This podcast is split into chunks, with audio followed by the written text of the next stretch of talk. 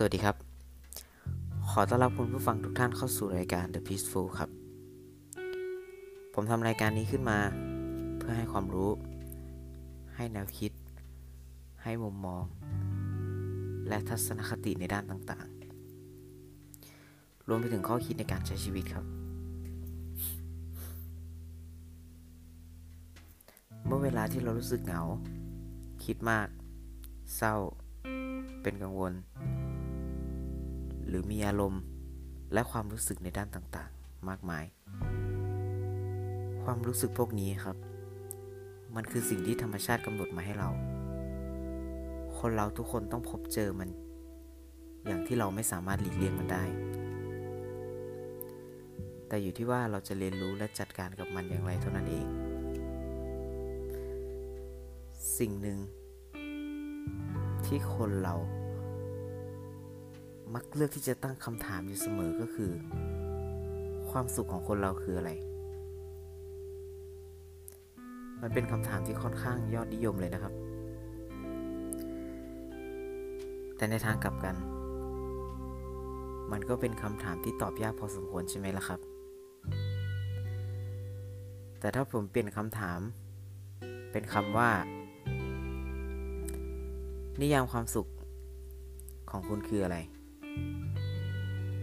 คำถามข้อนี้ มันก็คงจะตอบง่ายกว่าคำถามในข้อแรก ไม่ใช่น้อยเลยใช่ไหมล่ะครับ คนเรามีนิยามความสุขในแบบฉบับของตนเองอยู่หลายแบบ บางคนก็คิดว่า ความสุขของตัวเองก็คือเงินครับ ก็พยายามที่จะหาเงินเยอะๆเพื่อมาตอบสนองในความต้องการของตนเอง สังเกตไหมครับ ทำไมคนเราเวลาเครียดเนี่ยชอบออกไปช้อปปิ้งหรือซื้อของ เพราะมันทำให้รู้รู้สึกว่าเรามีอำนาจครับ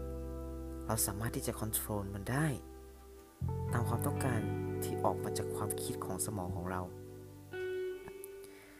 เราสามารถเลือกที่จะทำมันได้ในช่วงเวลานั้นโดยทันทีครับ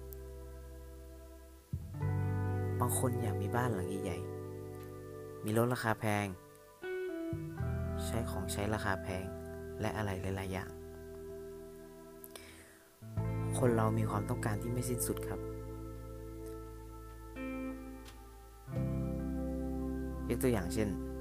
สิ่งแรกที่คนเราต้องการคือปัจจัยพื้นฐานในการดำรงชีวิตถูกไหมครับ เมื่อคนเราไม่สามารถที่จะดูแลปัจจัยพื้นฐานขั้นแรกของตนเองได้เนี่ย เราก็จะต้องพยายามที่จะจัดการให้มันอยู่ในจุดที่เรารู้สึกว่ามันโอเค หรือเพียงพอ แต่ถ้า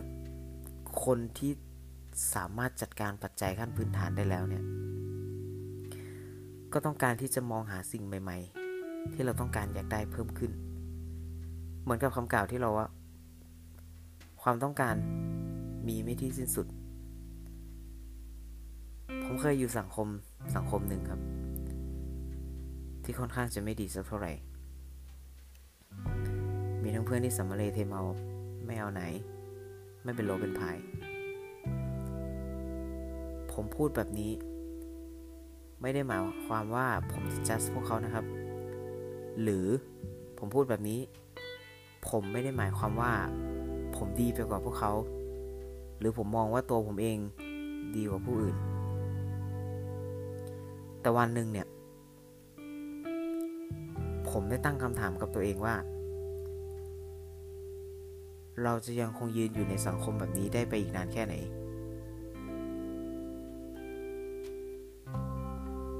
ชีวิตคนเราเนี่ย มันขึ้นอยู่กับการตั้งคำถามครับ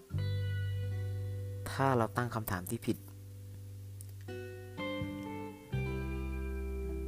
เหตุผลของการตั้งคำคำถามที่ผิด มันก็จะทำให้เราได้คำตอบที่ผิดไปด้วย คนเรามีสิทธิ์ที่จะเลือก และสิทธิ์ที่จะพอใจในสังคมที่ตนเองอยู่ครับ หลังจากนั้นเนี่ย สิ่งแรกที่ผมต้องการที่จะทำคือการเปลี่ยนแปลงตนเองครับ ถ้าเราแค่คิด แต่เราไม่ลงมือทำมันก็ไม่เกิดประโยชน์อะไรขึ้นมา ถูกต้องไหมครับ วันหนึ่งผมสามารถที่จะยกระดับตนเองเข้ามาอยู่ในสังคมอีกแบบหนึ่ง ที่เป็นสังคมที่ดีกว่า มันทำให้ตัวผมเองมีความรู้สึกว่านี่แหละ คือสังคมที่เราต้องการ และเมื่อผมมองย้อนกลับไปในสังคมเดิม มันกลับทำให้ผมมีความรู้สึกว่าที่ผ่านมาเนี่ย ผมดูใช้ชีวิตที่ไร้สาระไปมาก แต่ถ้าว่าวันหนึ่ง มันก็มาถึงครับ วันที่ผม ได้ตั้งคำถามกับตัวเองใหม่อีกครั้ง ผมตั้งคำถามกับตัวเองว่า มันใช่สังคมที่เราต้องการแล้วหรือ มันเป็นความแปลกใหม่ของสังคม หรือความต้องการของเรากันแน่ มันเป็นความแปลกใหม่ ที่เราได้ทำการค้นหาและค้นพบ จนมันหมดความน่าสนใจไปเสียแล้ว คนเราทุกคนย่อมมีความหวังครับ และมันก็เป็นเรื่องจริง ที่จะกล่าวว่า คนเรามีชีวิตอยู่ได้ด้วยความหวัง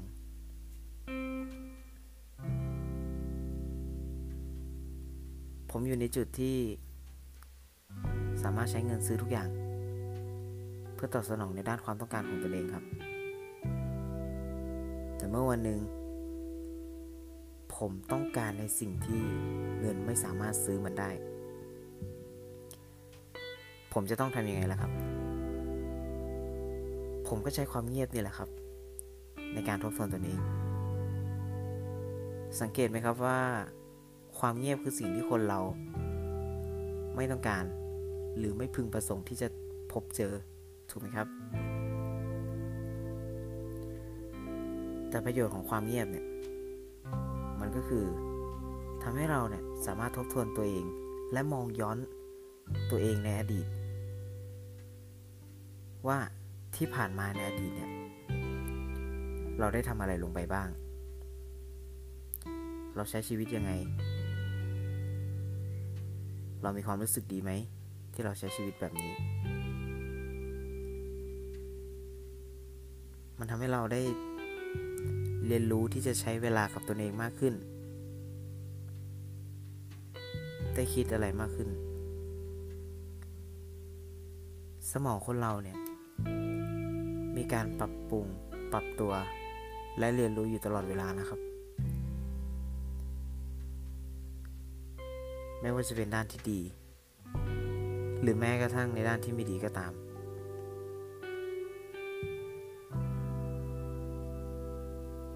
เห็นไหมครับว่า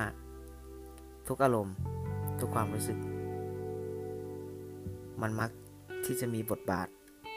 มีประโยชน์ ในตัวมันเองอยู่เสมอ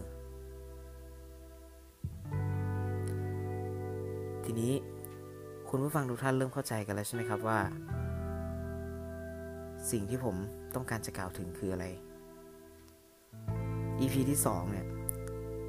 เราจะมาหาคำตอบกันครับว่า ความเงียบคืออะไร แล้วเราสามารถใช้ประโยชน์อะไรจากมันได้บ้าง